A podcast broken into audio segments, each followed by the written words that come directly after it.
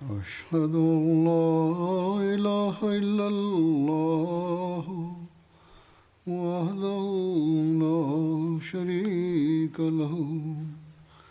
وأشهد أن محمدا عبده ورسوله. أما بعد فأعوذ بالله من الشيطان الرجيم. بسم الله. الرحمن الرحيم. الحمد لله رب العالمين. الرحمن الرحيم. مالك يوم الدين. إياك نعبد وإياك نستعين. اهدنا الصراط المستقيم. صراط الذين أنعمت عليهم غير المغضوب عليهم ولا الضالين. حضرت أمير المؤمنين منیزی منگو آم سيدي سانا آنا سيما kila mwanajumuiya kama anavyojua ya kwamba siku ya februari 20 hukumbukwa kuhusu bishara ya mwana aliyeahidiwa na kuhusiana na hilo mikutano inafanywa katika jamaat mbalimbali mbali. safari hii februari 20 itakuja baada ya siku tatu lakini nimeona ni vyema katika hutuba ya leo niseme machache kuhusu bishara hiyo bishara hii ilikuwa ni kuzaliwa kwa mtoto mmoja wa kiume kwahat masihe maud alah ssalam ambaye atakuwa na sifa nyingi mno. Atajaaliwa na msaada na nusura makhsus ya allah. Hatmasihe maud alah salatu wassalam ameeleza bishara hii kama hivi. Alisema bishara ya kwanza kwa kupitia ufunuo wa mwenyezi mungu subhanahu wa taala mwenye shani na jalali mwenyezi mungu mwingi wa rehma na mwingi wa ukarimu ambaye ana uwezo juu ya kila kitu jalla shanuhu wa aza ismuhu akinihutubia kwa ufunuo wake alisema ninakupa ishara ya rehma kwa mujibu wa yale uliyoniomba. Hivyo nimeyasikia maombi yako yaliyojaa uchungu mwingi na kwa rehema yangu nimekubali dua zako na safari yako ambayo ni safari ya hushiarpur na ludhiana. Nimeibariki kwa ajili yako hivyo ishara ya kudra na rehma na ukaribu nami inatolewa kwako. Ishara ya fadhila na ihsani inaletwa kwako na unapewa ufunguo wa ufaulu na ushindi. E muzaffar amani iwe juu yako ameyasema mungu ili wale wanaotamani uzima wa ukolewe katika mkamato wa mauti na wale waliolala makaburini wafufuliwe na ili utukufu wa dini ya islam na daraja ya neno la mungu izwihirike kwa watu na ili ukweli ufike na baraka zake zote na uongo utoweke na nuksi zake zote na ili kwamba watu waweze kuelewa ya kwamba mimi ni mwenye nguvu ninafanya nipendavyo na ili kwamba wawe na yakini ya kwamba mimi niko pamoja nawe na ili kwamba wale wasioamini juu ya dhati ya mungu na wanakana na kukataa dini yake na kitabu chake na mjumbe wake mtakatifu muhammad sallahualhi wasalam wasallam mteule wapate ishara iliyo wazi na njia ya wakosefu ibainike. Basi furahi ya kwamba utajaaliwa mtoto mwanamume mtakatifu na mzuri utampokea kijana aliyetakasika. Kijana huyu atakuwa ni mbegu yako na kizazi chako. Kijana mzuri na mtakatifu atakuja kama mgeni wako. Jina lake ni emmanuel na bashir pia amejaaliwa roho tukufu naye ameepukana na uchafu wote. Yeye ni nuru ya allah. Amebarikiwa yule ajaye kutoka mbinguni. Ni fadhila pamoja naye ambayo itafuatana na ujio wake. Yeye atahusishwa na utukufu ukuu na utajiri. Atakuja duniani na kwa dhati yake tukufu na kwa baraka za roho tukufu atawaponya wengi kutoka marazi yeye ni neno la allah kwani ukarimu na heshima ya allah imemtuma na neno la tukufu atakuwa na kipaji cha ajabu na akili mno na mpole wa moyo na atajazwa na elimu za nje na za ndani. Atakuwa mwenye kuwafanya watatu kuwa wanne. Hatmasihi maudlah salam amesema hii maana yake haikubainishwa. Ni jumatatu jumatatu iliyobarikiwa ni jumatatu jumatatu iliyobarikiwa. Mwana wa kiume furaha ya moyo aliyenyanyuliwa mtukufu mzihirishaji wa aliye ni wa mwanzo na mwisho alama ya yule aliye mkweli na wajuu kana kwamba allah ameshuka kutoka mbinguni. Kufika kwake kutabarikiwa sana na kutakuwa sababu ya kudhihirika kwa jalali ya uungu.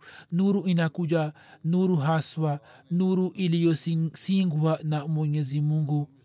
Uturi wa mapenzi yake tutampulizia roho yetu atahifadhiwa chini ya kivuli cha mwenyezi mungu na atakuwa upesi upesi katika umbo na atakuwa sababu ya kukombolewa wale walio utumuani atajulikana mpaka pembe za dunia na mataifa yatabarikiwa kwa ajili yake. Ndipo atachukuliwa juu mbinguni kwenda mahali alipotayarishiwa na jambo hili limekwisha katwa hivyo kwa mujibu wa bishara hiyo katika muda ule ambao alikuwa ameueleza alizaliwa mtoto wa kiume ambaye jina lake ni hatmirza bashiruddin mahmud ahmad ambaye mwenyezi mungu alimjalia daraja ya khalifatulmasih wa pili. Kisha baada ya muda mrefu yeye yani khalifa wa pili akipata taarifa kutoka kwa allah alitangaza tangazo hili ya kwamba mtoto ambaye hatmasihi maula salam alikuwa ametoa bishara yake kwamba atakuwa musleh maud ndiye mimi. Kuhusu mtoto huyo bishara ya allah ya kwamba atajazwa na elimu za nje na za ndani na atakuwa na kipaji azimu na akili mno na sifa zingine nyingi watu wa jamaat na wasiokuwa wanajumuia wote wanakiri na wanajua vizuri kwamba yeye alikuwa na sifa hizi na wasiokuwa wanajumuia wamekiri kwa uwazi. Saa hizi mimi nitaweka mbele yenu machache kuhusu shughuli za kielimu za musleh maud raziallahu anhu na mengine mengi aliyoyafanya yeye. Lakini kabla ya kusikia jambo hili nini mulizingatie ya kwamba zama za utoto wake ilipita katika udhaifu wa kiafya na alipata marazi mbalimbali katika utoto wake. Aliendelea kuvumilia marazi ya macho vile vile na alipoteza uwezo wa kuona kwa jicho moja. Kisha kuhusu elimu ya kidunia hakupata elimu yoyote. Mwenyewe alisema kwamba nimesoma mpaka shule ya msingi tu.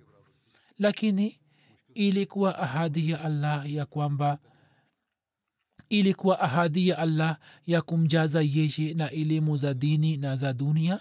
Hivyo allah akamfanya kutoa hutuba za ajabu zenye kushangaza akili za wengine na yeye akaandika makala za ajabu ajabu zisizo na mfano wake na hata watu wasiokuwa waahmadia wanalazimika kukiri kuhusu elimu yake.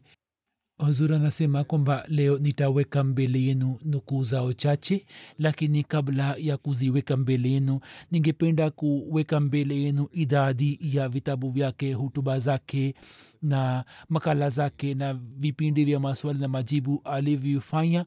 Kwa ujumla vitabu na hutuba na makala zake mbalimbali zilizopigwa chapa na zingine ziko zimekamilika na ziko tayari kupigwa chapa katika sura ya anawarul ulum. Hutuba zake mbalimbali kwa ujumla zitakuwa jalada thelathini na nane. Sasa idadi zake ni elfu moja mia nne na ishirini na nne na kurasa zake zote ni elfu ishirini mia tatu na arobaini takriban itafika hapo. Tafsiri kabir na tafsiri saghir na kuna maelezo mengine. Kurasa zake kwa ujumla ni elfu ishirini na nane mia saba thelathini na tano. Hutuba zake za ijumaa ni elfu moja mia nane na nane ambazo kurasa zake ni elfu kumi na nane mia saba na tano. Hutuba zake za idi ni hamsini na moja ambazo kurasa zake ni mia tano na tatu na hutuba zake za idi kubwa ni arobaini na mbili ambazo kurasa zake ni mia nne na tano. Hutuba zake za kufunga ndoa ni mia moja na hamsini ambazo kurasa zake ni mia sita themanini na nne. Kisha hutuba alizozitoa wakati wa shura kwenye jalada la kwanza na tatu ambazo zimepigwa chapa kurasa zake ni elfu mbili mia moja thelathini na moja. Na zipo zingine tukijumuisha kurasa hizi zote takriban zinafika elfu sabini na tano kurasa. Idara ya utafiti imeangalia matoleo ya alhakam na alfazl kuanzia 1913 hadi 1970 wanasema kwamba tumepata maelezo mengine na miswada mingine ambayo haijapigwa chapa kwenye anwarululuma kwenye kitabu kingine sawa na maelezo yao kwa ujumla ni 55 makala 27 hutuba na mia moja arobaini na tatu vipindi vya maswali na majibu na kuna malfuzat na kuna barua zake zipatazo mia moja na thelathini na moja. Kwa ujumla ni hazina kubwa za kielimu.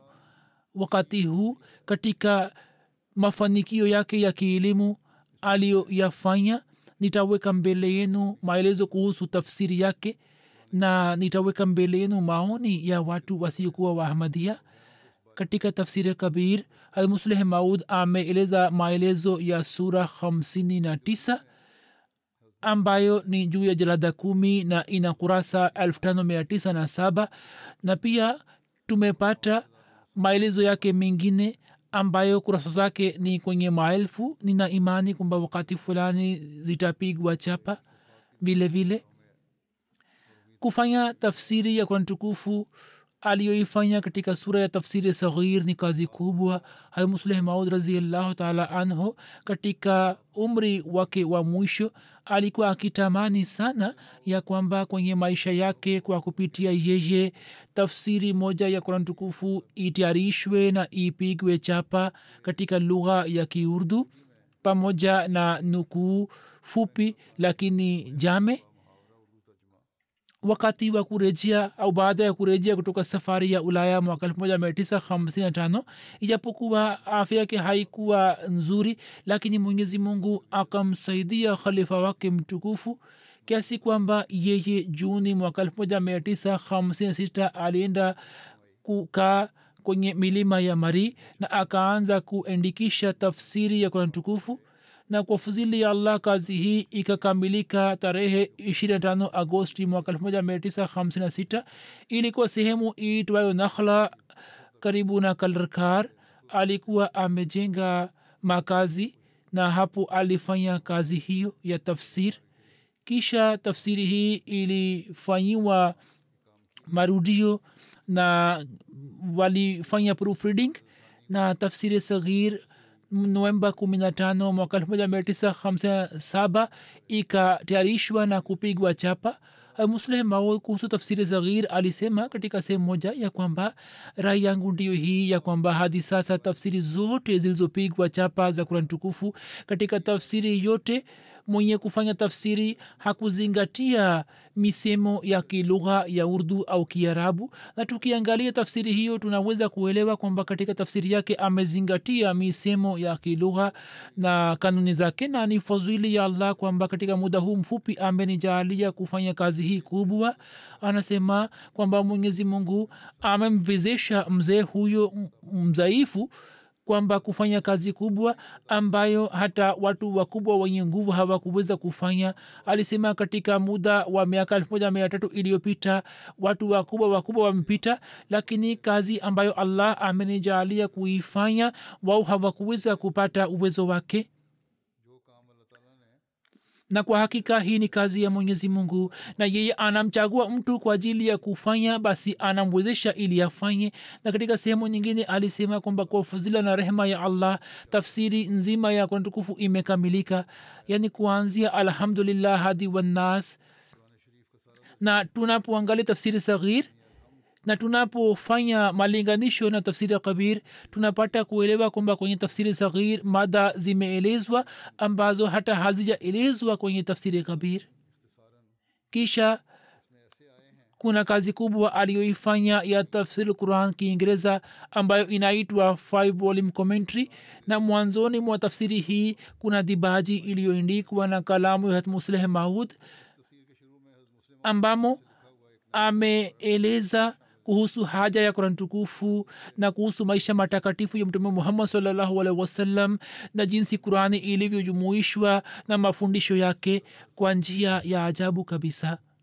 Almusleh maud raziallahu anhu mwishoni mwa dibaji hiyo akieleza chini ya kichwa cha habari kwamba natoa shukurani aliandika ya kwamba mimi mwishoni mwa dhibaji hiyo ningependa kukiri huduma za ajabu na zisizo na kifani za molvi sherle saheb alizozitoa katika kazi hii ya kuitafsiri kunatukufu katika lugha ya kiingereza. Na pia ningependa kuwashukuru mala gulam farid saheb khan buhadur chaudhuri abdul hashim abul hashim khan saheb na mirza bashir ahmad saheb ambao wametoa nukuu mbalimbali na maelezo mbalimbali kutoka vitabu vyangu na kwenye hutuba zangu na wameandika ndani yake. Kisha aliandika ya kwamba mimi napenda kusema ya kwamba mimi nikiwa mwanafunzi wa khalifa awal katika makala mbalimbali mbali, makala mbalimbali zimepatikana katika tafsiri yangu ambazo mimi nilizijifunza kutoka kwake. Hivyo kwenye tafsiri hii tafsiri ya masihi masalam na tafsiri ya khalifa awal na tafsiri yangu pia zitakuja na kwa kuwa mwenyezi mungu alikuwa amemjaalia masihi maudlasatu wassalam elimu ambazo ni muhimu kwa ajili ya zwama hizi. Hivyo nina imani ya kwamba tafsiri hii itawaponya wagonjwa wengi na vipofu wengi. Kwa kupitia kwayo watapata macho na viziwi wataanza kusikiliza na wabubu wataanza kuongea na walemavu wataanza kutembea na malaika wa mungu watatia baraka baraka kwenye makala zake na mada zake na hiyo itatimiza shabaha ambayo kwayo inapigwa chapa. Allahuma amin. Na hadi sasa watu wanaoisoma na hata wengine na wakristo pia wanaisifu sana. Alama niaz fatepuri saheb ambaye ni mwandishi mashuhuri ni mhakiki na alikuwa mhariri wa jarida la nigar. Yeye alisoma tafsiri kabir na akamwindikia musleh maud barua moja. Huyu hakuwa ahmadia ya kwamba tafsiri kabir jaladala tatu siku hizi ipo mbele yangu. Mimi ninaisoma kwa jicho la umakini mno. Hakuna shaka yoyote ya kwamba wewe umeeleza mtindo mpya kabisa wa kusoma qurani na tafsiri hiyo. Kwa sababu ya sifa zake ni tafsiri ya kwanza ambamo zimeelezwa hoja zinazolingana kiakili na kimaandishi ujuzi wako wa elimu fikra na upana wa busara yako na jinsi ulivyoeleza maelezo ya aya uzuri wake ni wazi katika kila neno lake na mimi nimesikitika kwa kufikiri kwamba kwa nini sikupata elimu hiyo mapema. Huyo ni msomi sana na ni mjuzi anayesema hayo kisha anasema jana katika maelezo ya sura hud nikijua mawazo yako kuhusu hatlut alah salam nilishikwa na hisia za ajabu na nikalazimika kuendika barua hii ya kwamba wewe ukieleza maelezo ya haulai bunati jinsi ulivyoeleza maelezo tofauti kabisa na mufasirin wengine sipati maneno ya kukupongeza juu yake. Kisha katika barua nyingine anaandika ya kwamba kila usiku naisoma kwa umakini mkubwa katika rai yangu. Hiyo ni tafsiri ya kwanza katika kiurdu ambayo kwa kiasi kikubwa inaweza kutuliza ubongo wa binadamu. Kisha anasema kwa kupitia tafsiri hii huduma ya islam ulioitoa ni azim hadi hata wapinzani wako pia hawezi kuikataa. Zalika fazlullahi yutihi manyashaa set muhammad azam saheb hyderabadi anasema huyu alikuwa ahmadia anasema ya kwamba mtu maarufu wa bara ndogo la india nawab بہادر یار jang صاحب ambaye sed sahib alikuwa rafiki yake mkubwa na huyu bahadur yar jang hakuwa ahmadia sed sahib anasema ya kwamba nawab bahadur yar jang katika vikao vyake mara nyingi alikuwa akiongea kuhusu tafsiri saghir na daima alikuwa akikiri daraja na heshima yake na alikuwa anasema ya kwamba yeye amenufaika sana na maelezo na mambo ya maarifa yaliyomo ndani yake kisha bwana akhtar ranvi saheb ma mwenyekiti wa idara ya urdu patna university anaeleza kisa chake. Anasema kwamba jalada chache za tafsiri kabir za khalifnusi sani nilimpatia profesa abdulmanan bedel mkuu wa zamani wa idara ya farsi patna college ambaye kwa sasa ni mwalimu mkuu wa shabina college patna. Yeye kwa kuzisoma tafsiri hizi akapata athari kubwa kiasi kwamba akawapatia mashekh wa madrasa arabia shamsulhuda patna baadhi ya jalada za tafsiri ili wazisome na siku moja akiwaita mashekh wengi akawauliza kuhusu maoni yao. Shekh moja akasema kwamba katika tafsiri za farsi tafsiri ya namna hiyo haipo. Profesa akawauliza kwamba wana gani kuhusu tafsiri za kiarabu? Mashekh wakakaa kimia baada ya muda mfupi mmoja akasema ya kwamba katika patna hatupati tafsiri zote za kiarabu hivyo baada ya kuagiza tafsiri zote kutoka misri na siria tunaweza kutoa rai yetu. Profesa akaanza kuongea kuhusu tafsiri za zamani za kiarabu na akasema kwamba tafsiri inayoweza kusimama mbele ya tafsiri ya mirza mahmud ahmad haipatikani katika lugha yoyote. Nini mwagize tafsiri mpya kutoka misri na siria na baada ya miezi michache njoni mwonge nami. Maulamaa wote wa kiarabu na kifarsi walioketi kule wakabaki vinywa wazi.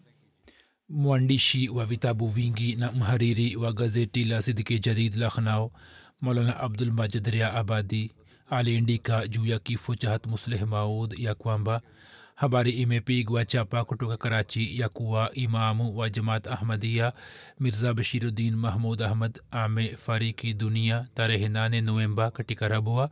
Anasema sizungumzi itikadi zake zingine lakini juhudi zake alizoendelea kuzifanya za kusambaza elimu za qurani tukufu na mahubiri ya islam katika umri wake mrefu mwenyezi mungu amjalie malipo yake mema na kwa sababu ya huduma zake amrehemu na amghofirie.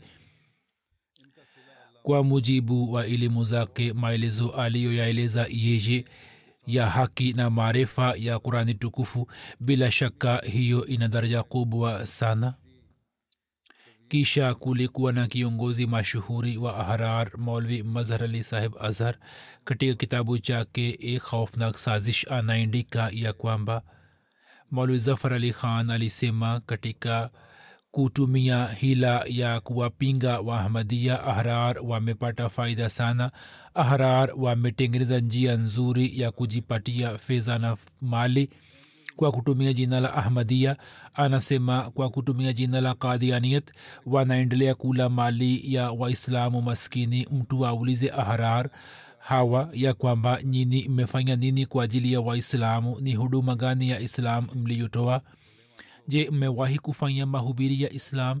Eni ahrar sikilizeni kwa kutega masikio mwenyewe ni ahrari na anasema eni ahrar sikilizeni nyini na watu wenu hamwezi kushindana na mirza mahmud ahmad hadi kiama mirza mahmud ana elimu ya qurani tukufu. Nyini mna kitu gani?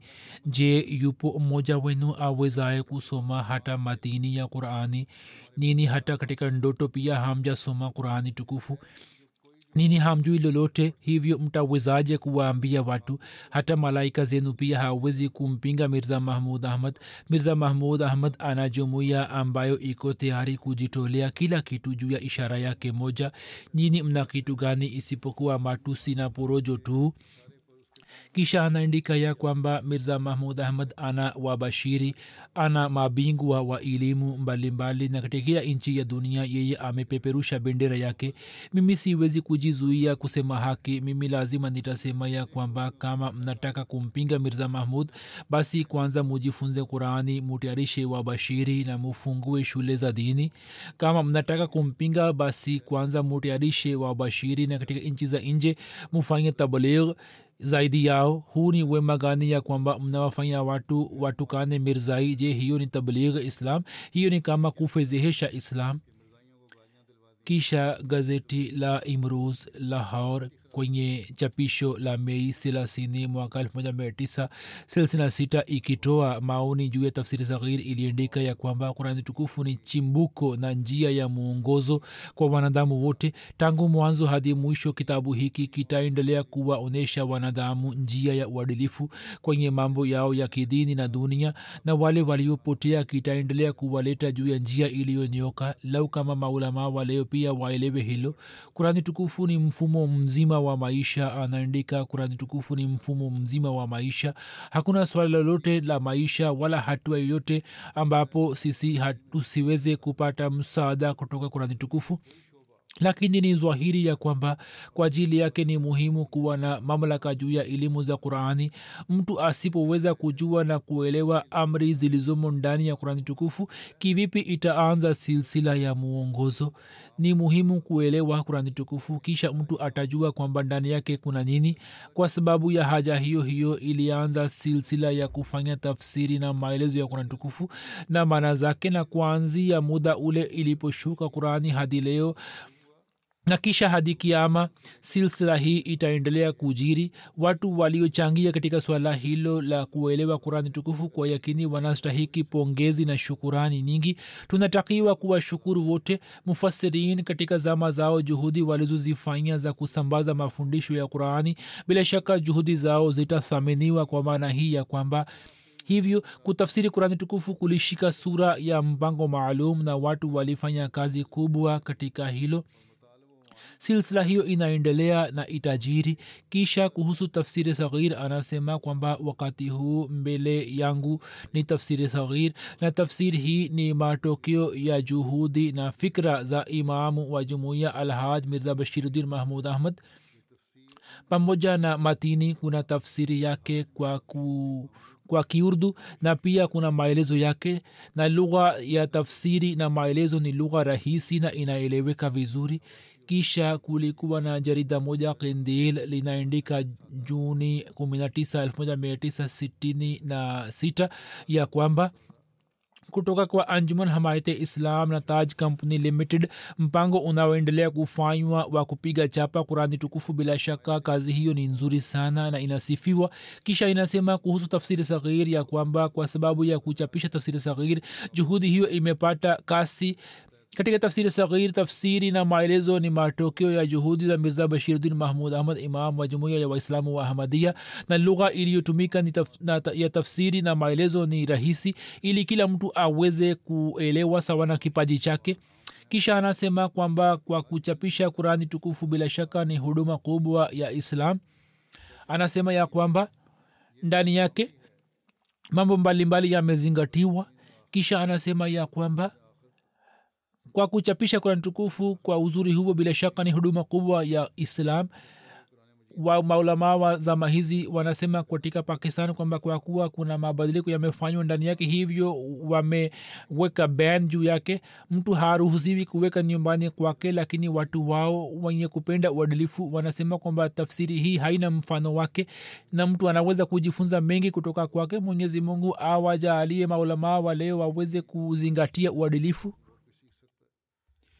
kisha kuhusu tafsiri ya kurani tukufu kwa kiingereza imewavutia mno wasomi wa ulaya na marekani na wakatoa maoni mazuri mazuri juu yake. Kwa mfano aj orbery ambaye ni msomi maarufu anasema ya kwamba tafsiri hii mpya ya kurani tukufu ni tafsir nzuri na ni hatua kubwa na jalada hii ni hatua ya kwanza ya kazi hiyo ambayo ilikuwa imemfikia anasema kwamba miaka kumi na mitano iliyopita maulamaa wa jumuiya ya ahmadia kadian walianza kufanya kazi hii yenye shani na kazi hiyo ikafanywa chini ya uongozi wa mirza bashiruddin mahmud ahmad.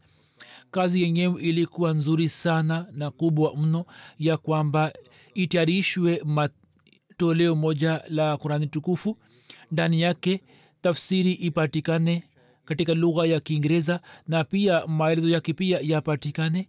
Kisha anasema ya kwamba mwanzoni mwa tafsiri hiyo kuna dibaji ndefu iliyoendikwa na mirza bashiruddin mwenyewe na kisha yeye ameandika mambo mbalimbali ya dibaji kwamba ndani yake kuna nini. Kisha anasema kwamba kama sisi tuseme kwamba hiyo ni kazi nzuri sana inayoangazia tahqiq ya elimu ya kurani tukufu basi jambo hili ni sahihi kabisa.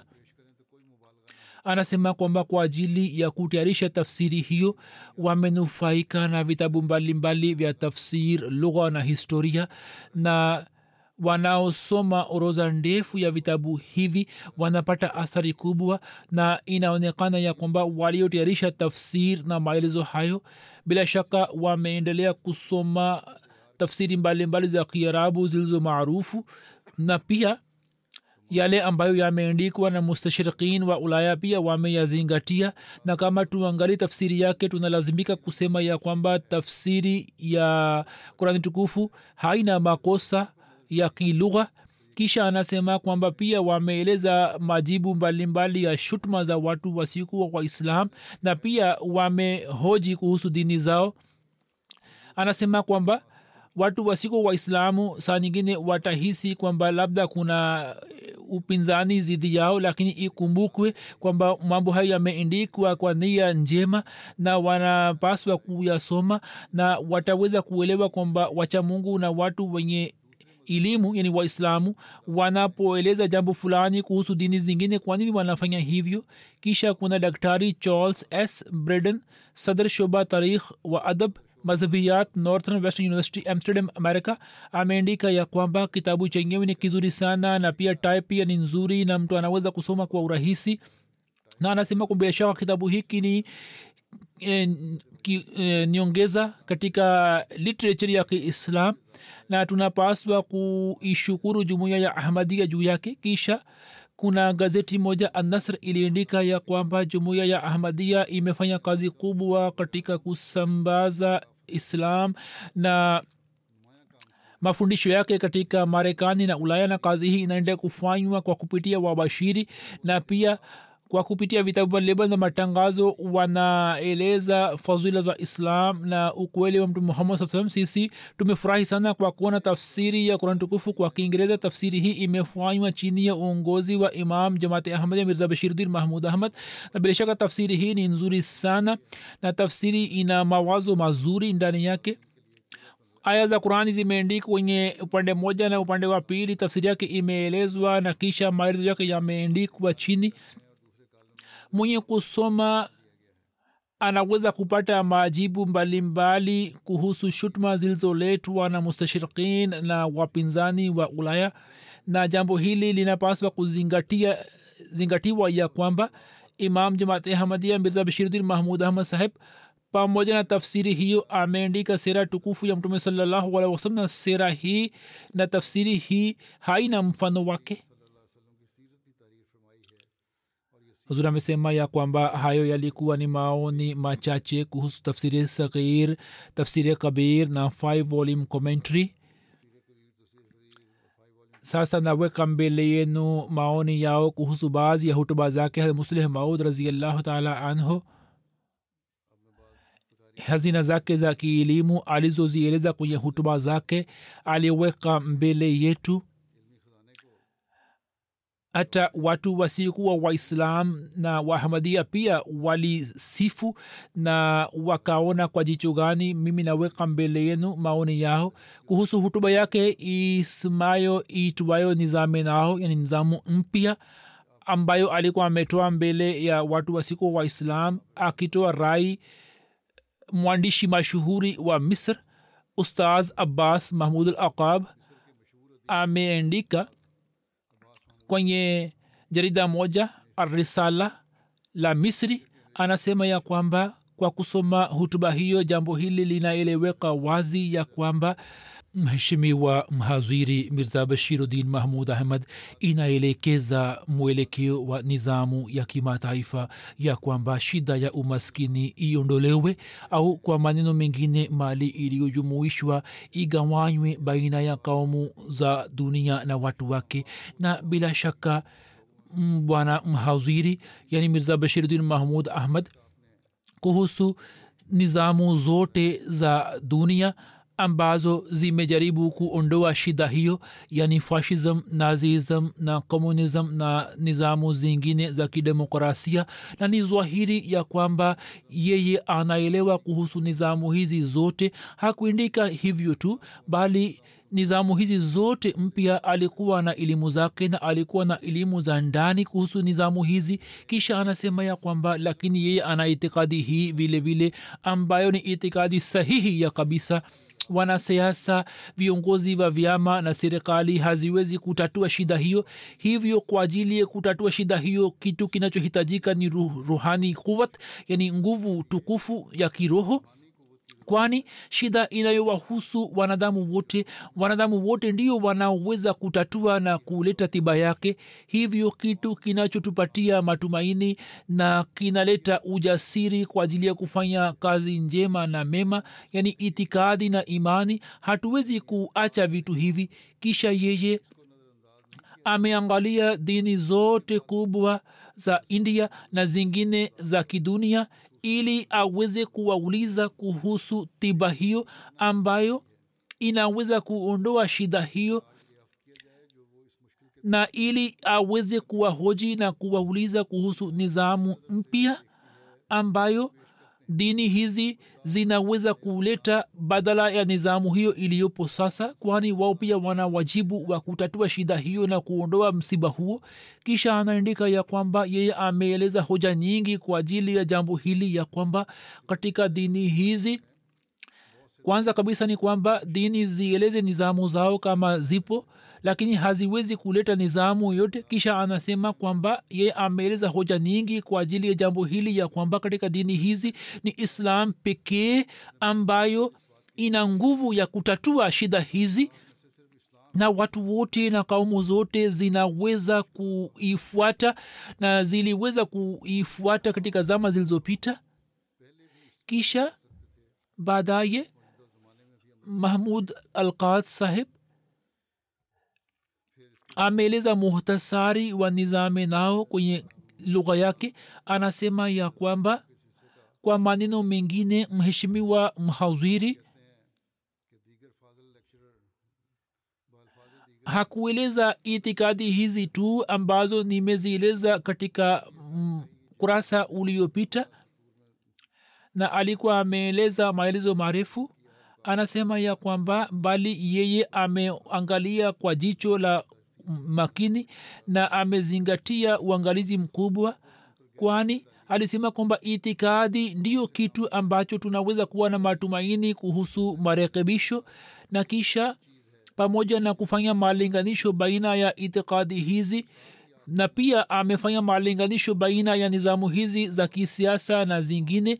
Amethibitisha ya kwamba nizamu hizi zote zimeshindwa kuleta mafanikio na kisha ameeleza muhtasari wa nizame nao kisha anasema ya kwamba kama sauti hiyo ipelekwe katika wasomi wa lugha ya kiingereza wa ulaya na marekani na pia sauti hiyo ipelekwe baina ya watu wa india na watu wa mashiriki kwa yakini sauti hiyo italeta athari njema. Kisha kuna hutuba yake nyingine inayoitwa jinsi hitilafu zilivyoanza katika islam. Ni hutuba ambayo alikuwa ametoa katika islamia college lahore kwenye kikao cha modern historical society. Na hutuba hiyo ilikuwa nzuri mno yenye elimu na historia mpaka wanahistoria wakubwa wakubwa pia kwa kusikiliza hutuba hiyo wakaanza kujielewa kwamba wao ni watoto wa maktaba mbele yake. Na muhtasari wa tahqiq ya huzur ndiyo huu ya kwamba alisema inathibitika ya kuwa hat uthman na maswaba wengine walikuwa wameepukana na kila aina ya fitina na aibu na hulka zao zilikuwa nzuri mno. Na mguu wao ulikuwa juu ya daraja kubwa ya wema. Hatuwezi kuwatuhumu hat usman na masohaba wengine. Kisha alisema kwamba masohaba hawakuwa na shida kuhusu ukhalifa wa hat wao hadi pumzi yao ya mwisho wakaendelea kuwa wanyofu na ye alithibitisha ya kwamba tuhuma hii si sahihi kwamba masohaba walikuwa wameasi. Na tuhuma inayoletwa juu hat ali hatalana zubair pia ni tuhuma isiyo sahihi alithibitisha na kisha alisema kwamba tuhuma inayoletwa juu ya answar pia si sahihi na sisi tunaona kwamba answar wote waliendelea kutoa kufanya juhudi ya kuondoa fitina hiyo. Kisha kuna maoni ya watu wengine. Sayid abdul qadir saheb ma professor islamia college lahore anaandika ya kwamba mwana mtakatifu ambaye ni mwana wa baba mtakatifu hatmiza bashiruddin mahmud ahmad saheb jina lake linatosha kwa ajili ya kuthibitisha jambo hili ya kwamba hutuba hii ni nzuri yenye elimu. Anasema mimi pia naelewa kiasi fulani kuhusu historia ya wanadamu lakini naweza kusema ya kwamba ni wanahistoria wachache waislamu na wasiko waislamu ambao wameweza kuelewa sababu za hitilafu hizi zitokazo katika zama za hat usman mirza saheb amefanikiwa kuelewa sababu zake na pia ameeleza matukio hayo kwa njia iliyo nzuri sana matukio ambayo yakaendelea kuleta shida kwa muda mrefu katika uh, ukhalifa. Nina imani kwamba mada hii na makala hii watu watakuwa hawakuisoma na huu ni ukweli ya kwamba tukisoma tutakaposoma historia basi tutaweza kujua kwamba mada hii na makala hii ni nzuri na ina heshima na ina somo ndani yake. Yapo maoni mengine lakini sina muda wa kueleza yote. Kisha kuna hutuba moja ya musleh maud ambayo ilikuwa kuhusu nizamu ya uchumi wa islam aliyotoa katika ahmadia hostel lahor takriban mada hii na makala hii ikaendelea kusomwa kwa masaa mawili na nusu na katika kikao hicho maelfu ya watu ambao walikuwa waislam na wengine wasikuwa waislam walikwepo yani wasomi walikwepo na watu wa matabaka mbalimbali walikuwa wameshiriki wakiwemo wasomi na maprofesa wa punjab university na wanafunzi wa chuo. Wakati wa hutuba maprofesa na mawakili wakaendelea kuindika notes mbalimbali. Muslim maud akieleza kuhusu nizamu ya uchumi wa islam anasema kwamba islami iktisad ni jina la uhuru wa kibinadamu na pia uingiliano wa serikali. Yaani uhuru pia uwepo na serikali pia iingilie kati lakini vitu hivi viendane kwa pamoja. Yani islam inaeleza mbele ya dunia nizamu ya uchumi. Ndani yake kuna nafasi ya serikali na pia watu wamepewa uhuru. Na vitu hivi vinapwenda kwa pamoja jina lake ni islami iktisad uhuru wa kibinadamu umewekwa ili watu waweze kujikusanyia vitu kwa ajili ya akhira na waweze kupata roho ya kushindana. Si kwa ajili ya dunia tu bali kwa ajili ya akhira pia wakitenda mema waendelee kushindana kwenye mema na kisha serikali imepewa nafasi ya kuingilia kati ili watu wenye fedha wasipate nafasi ya kuwaangamiza watu ambao ni maskini ndugu zao ambao ni maskini. Hivyo katika swala la kuwalinda wanadamu kutoka maangamio imeona muhimu kwamba serikali iingilie kati ama tunapozungumzia swala la mtu binafsi la kujikusanyia mali za akhira na kushindana katika mema uhuru wake umelindwa. Hivyo katika nizamu hii ya islam uhuru wa binadamu pia umelindwa ili mtu aweze kuboresha maisha yake ya akhira na aweze kushindana katika mema na uwanja huu uendelee kupanuka. Na pia imeona muhimu kwamba serikali pia iingilie kati ili kwa sababu ya udhaifu wa mtu fulani msingi wa nizamu hii usiwe juu ya zulma na juu ya mambo ambayo si ya uadilifu na mtu asiwe kizuizi katika njia ya mwingine huzur katika sehemu ya pili ya hutuba yake. Amechambua kuhusu mpango wa communism kiuchumi kisiasa na kinadhuria na mwishowe akieleza bishara moja ya biblia ameeleza kuhusu bishara zake na bishara za hatmasihi maud alahsatu wassalam ilmuradi hatmusleh maud katika hutuba hiyo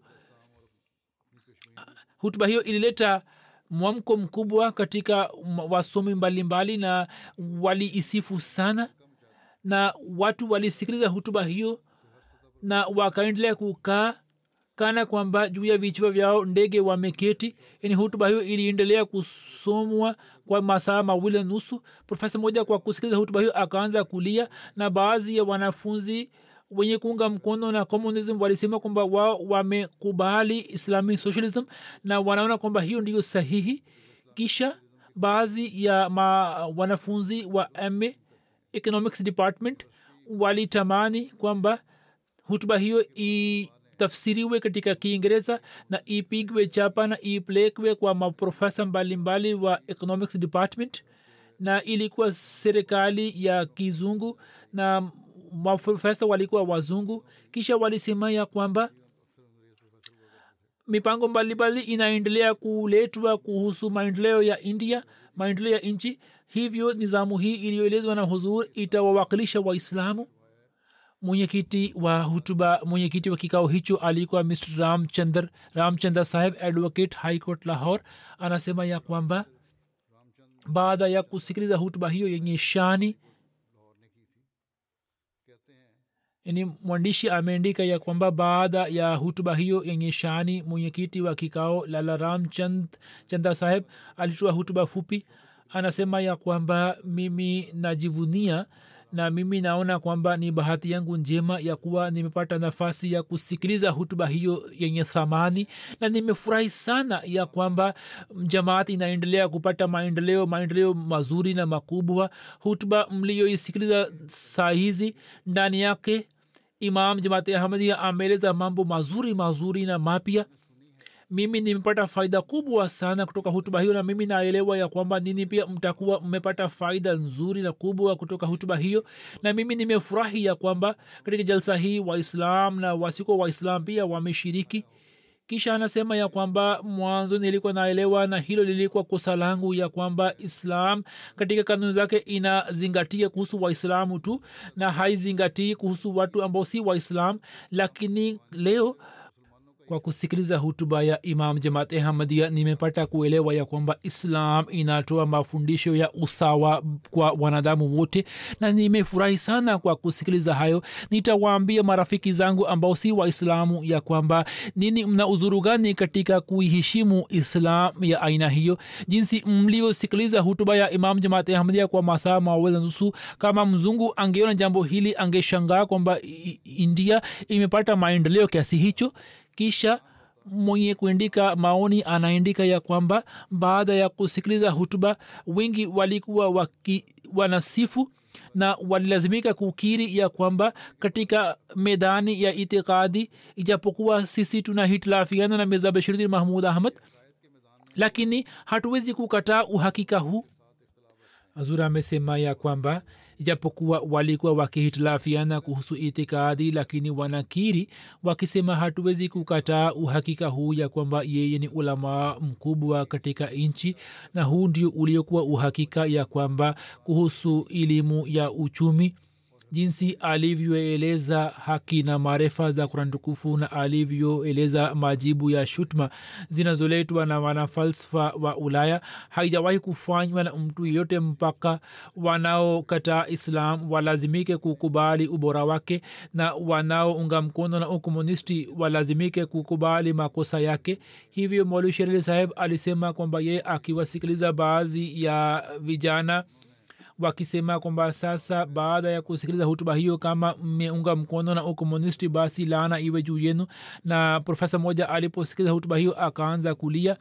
Mwishoni mwa hutuba yake maprofesa na wanafunzi walitamani ya kwamba kwa kuwa kwa sababu ya muda mfupi huzur hakuweza kueleza mawazo yake kuhusu nizamu hiyo hivyo atoe hutuba nyingine na ndani yake aeleze sehemu zilizobaki ili watu waweze kunufaika na chimchim hii ya elimu na waweze kumaliza kiu yao chimchim ambayo allah amemjalia.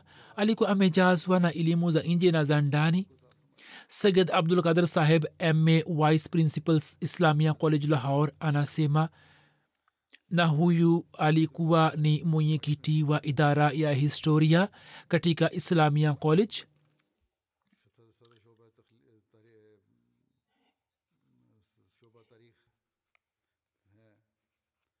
Islamia college anasema ya kwamba katika gazeti moja sunrise lahore alitoa makala moja aliandika makala moja. Ndani yake aliandika ya kwamba anasema kwamba nizamu ya uchumi wa islam na communism juu ya mada hii mirza bashiruddin mahmud ahmad saheb nimpata nafasi ya kusikiliza hutuba yake na hutuba hii pia kama hutuba zake zingine nilipopata bahati ya kusikiliza ilikuwa imejaa na mawazo ya kielimu na ilikuwa imejaa na mambo ya maarifa. Mirza saheb ana kipaji cha ajabu. Mirza saheb ana kipaji cha ajabu na alikuwa na mamlaka juu ya kila kipengele cha mada hiyo. Hakupata digrii yote lakini mungu amemfundisha na ndiyo maana mawazo yake yanastahiki kwamba sisi tuangalie na tuyaenzi na tuyaheshimu heshimu na tujue. Hutuba yake ilitafsiriwa katika lugha mbalimbali na tafsiri zake ziliposomwa na watu mbalimbali nao pia wakatoa maoni mazuri. Hivyo president wa hispania supreme tribunal syd jos coston aliposoma hutuba hiyo alimwindikia molwi karam rahi zafar saheb ya kwamba mimi na kushukuru sana kwa zawadi ulionitumia bila shaka hiki ni kitabu kizuri ambacho baada ya kusoma nimevutika mno na nimepata athari njema mimi nakuhakikishia ya kwamba mwenyezi mungu atakujalia mafanikio na ushindi mkubwa katika nchi ya hispania na kitabu hiki ni kizuri kuhusu hali ya kisasa. Kisha juu ya kifo ya musleh maud gazeti moja roshni srinagar iliandika ya kwamba marehemu alikuwa mwenyekiti wa all india kashmir committee na alisema kwamba alikuwa ulamaa mkubwa na mufakir na alikuwa hana mfano wake katika kutoa hutuba hadi hutuba zake kama vile nizamu ya uchumi wa islam na nizamu mpya ya islam alizozitoa zimepigwa chapa na zimepata umaarufu mkubwa. Na tunaweza kupiga hisabu kuhusu elimu yake ya kwamba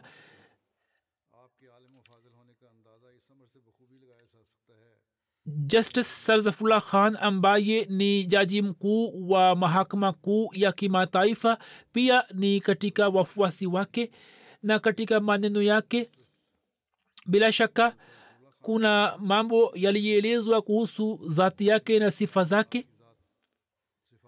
Yeye ni chemchem ya elimu za kizwahiri na kizwandani sasa watu ambao si waislam pia wanakiri kwamba huyu ni chemchem ya elimu za nje na za ndani na yeye ni mtu msomi mkubwa na maisha yake sehemu kubwa ya maisha inapita kwenye zikr na fikr lakini katika medani amal yeye ni kiongozi mkuu mwenye azma.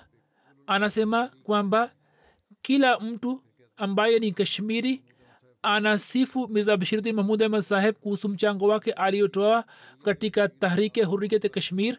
Mpango huu ulipoanza mwaka elfu moja mia tisa thelathini na moja ye akawa mwenyekiti wa kwanza na kwa sababu ya juhudi zake mpango huu ukapata mafanikio.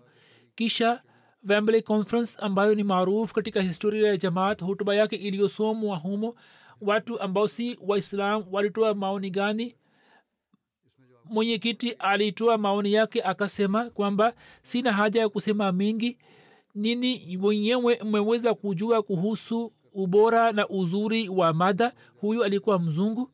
Alisema ya kwamba mimi kwa niaba yangu na kwa niaba ya wote walioshiriki ningependa kumshukuru khalifatulmasihi juu ya hutuba yake nzuri yenye dalili na hoja na nyuso za wote walioshiriki zina afiki nami na mimi nina yakini ya kwamba zinakiri ya kuwa mimi nina haki ya kutoa shukurani yake na mimi natimiza haki ya kuwa mwakilishi wao. Kisha akielekea kwa hasaheb akasema ya kwamba mimi nakupongeza juu ya hutuba yako nzuri. Bila shaka makala yako ilikuwa nzuri sana iliyosomwa leo. Mtu mmoja alikuja kwa huzur anaandika ripoti anaandika kwamba ye akaja kwa huzur na akasema nimefanya kazi nchini india kwa miaka thelathini na nimesoma kuhusu hali za waislamu kwa kuwa nimeishi nchini india nikiwa mishonary lakini jinsi wewe ulivyoeleza makala ya leo kwa uzuri na kwa dalili sijawahi kuisikiliza katika sehemu nyingine. Na mimi kwa kusikiliza hutuba hiyo nimepata athari kubwa sana kwa kujua mawazo yake na utaratibu wake na hoja zake. Hivyo yapo maoni mengi na rai nyingi kuhusu makala zake na mada zake na hutuba zake. Kama nisemavyo ya kwamba nimeweka mbele yenu mifano michache tu. Gazeti fathul arb dimashq naweka mbele yenu habari yake moja mwaka 1924 huzur alipoenda ulaya njiani akaishi katika nchi za uharabuni kwa muda mfupi. Na katika safari hiyo pres ya nchi hizi ilieleza maoni yake hivyo gazeti la fathul arab dimashq linaandika kwenye chapisho lake la agosti kumi mwaka 1924 ya kwamba khalifa huyu ambaye ana umri miaka arobaini na ana ndevu nyeusi na uso wake una jalal na heshima na macho yake yanatoa ishara na habari ya kipaji kizuri na ufahamu na elimu na akili. Na nyini mnaweza kuangalia vipaji vyake na kwa kuona uso wake pale anaposimama akivaa kilemba cheupe mtashikwa na yakini ya kwamba nyini ni mbele ya mtu ambaye anawaelewa vizuri na kuna tabasum juu ya uso wake juu ya mdomo wake. Kisha kuhusu musleh maud gazeti hili liliendika ya kwamba juu ya shafatan yake kuna tabasum ambayo saa nyingine inazuhiri na saa nyingine inafichika daima anakuwa na tabasamu juu ya uso wake kisha gazeti linaandika ya kwamba mkiona hali ya uso wake mtaweza kujua maana nyuma ya ibtisam ile na jalali inayokuwa nyuma yake. Yapo maoni mengi ya watu ambao walipata nafasi ya kuketi kwake muda mfupi au muda mwingi. Muda mfupi au muda mwingi walipata nafasi ya kukaa na huzur na mambo yalikuwa mengi kama nisemavyo yalikuwa yamekusanywa lakini kwa sababu ya muda mfupi sikuweza kuyaeleza. Na yale niliyoyaeleza nimeeleza kwa kifupi tu sikuweza kueleza mambo yote. Na bishara ambayo almasimu alikuwa ameeleza mambo mbalimbali kwenye bishara au tuseme kwamba mwenyezi mungu alikuwa amemwambia zile zote zilipata kutimia katika zwati ya hatmiza bashiruddin mahmud ahmad musleh maud. Mwenyezi mungu alikuwa amemjaalia elimu na maarifa kiasi kwamba hakuna shekh yeyote mkubwa aliyeweza kushindana naye. Na literature aliyoitoa bila shaka ni hazina za kijamaati na hutuba zake makala zake mada mbalimbali zimeendelea kupigwa chapa zinaendelea kupigwa chapa na nyingi zimekusha pigwa chapa yatupasa kuzisoma. Na sasa kazi ya tafsiri inaendelea kufanywa kwa kasi inshaallah katika muda mfupi tutaweza kupata mengi katika lugha ya kiingereza. Kuna vitabu vidogo vidogo vimepigwa chapa katika lugha ya kiingereza. Mwenyezi mungu atujaalie tuweze kunufaika na elimu na maarifa yake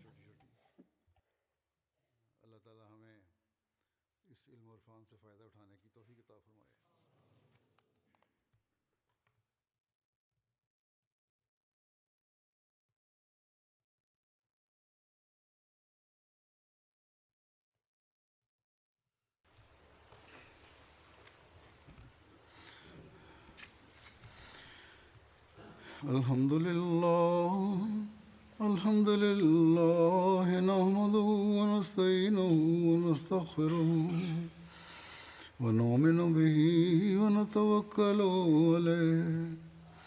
ونعوذ بالله من شرور أنفسنا ومن سيئات أعمالنا. من يهده الله فلا مضل له ومن يضلله فلا هادي له. ونشهد أن لا إله إلا الله. ونشهد أن محمدا عبده ورسوله. عباد الله رحمكم الله. إن الله يأمر بالعدل والإحسان. وإيتاء ذي القربى وينهى عن الفحشاء والمنكر والبغي يعظكم لعلكم تذكرون. اذكروا الله يذكركم ودوه يستجب لكم ولذكر الله أكبر.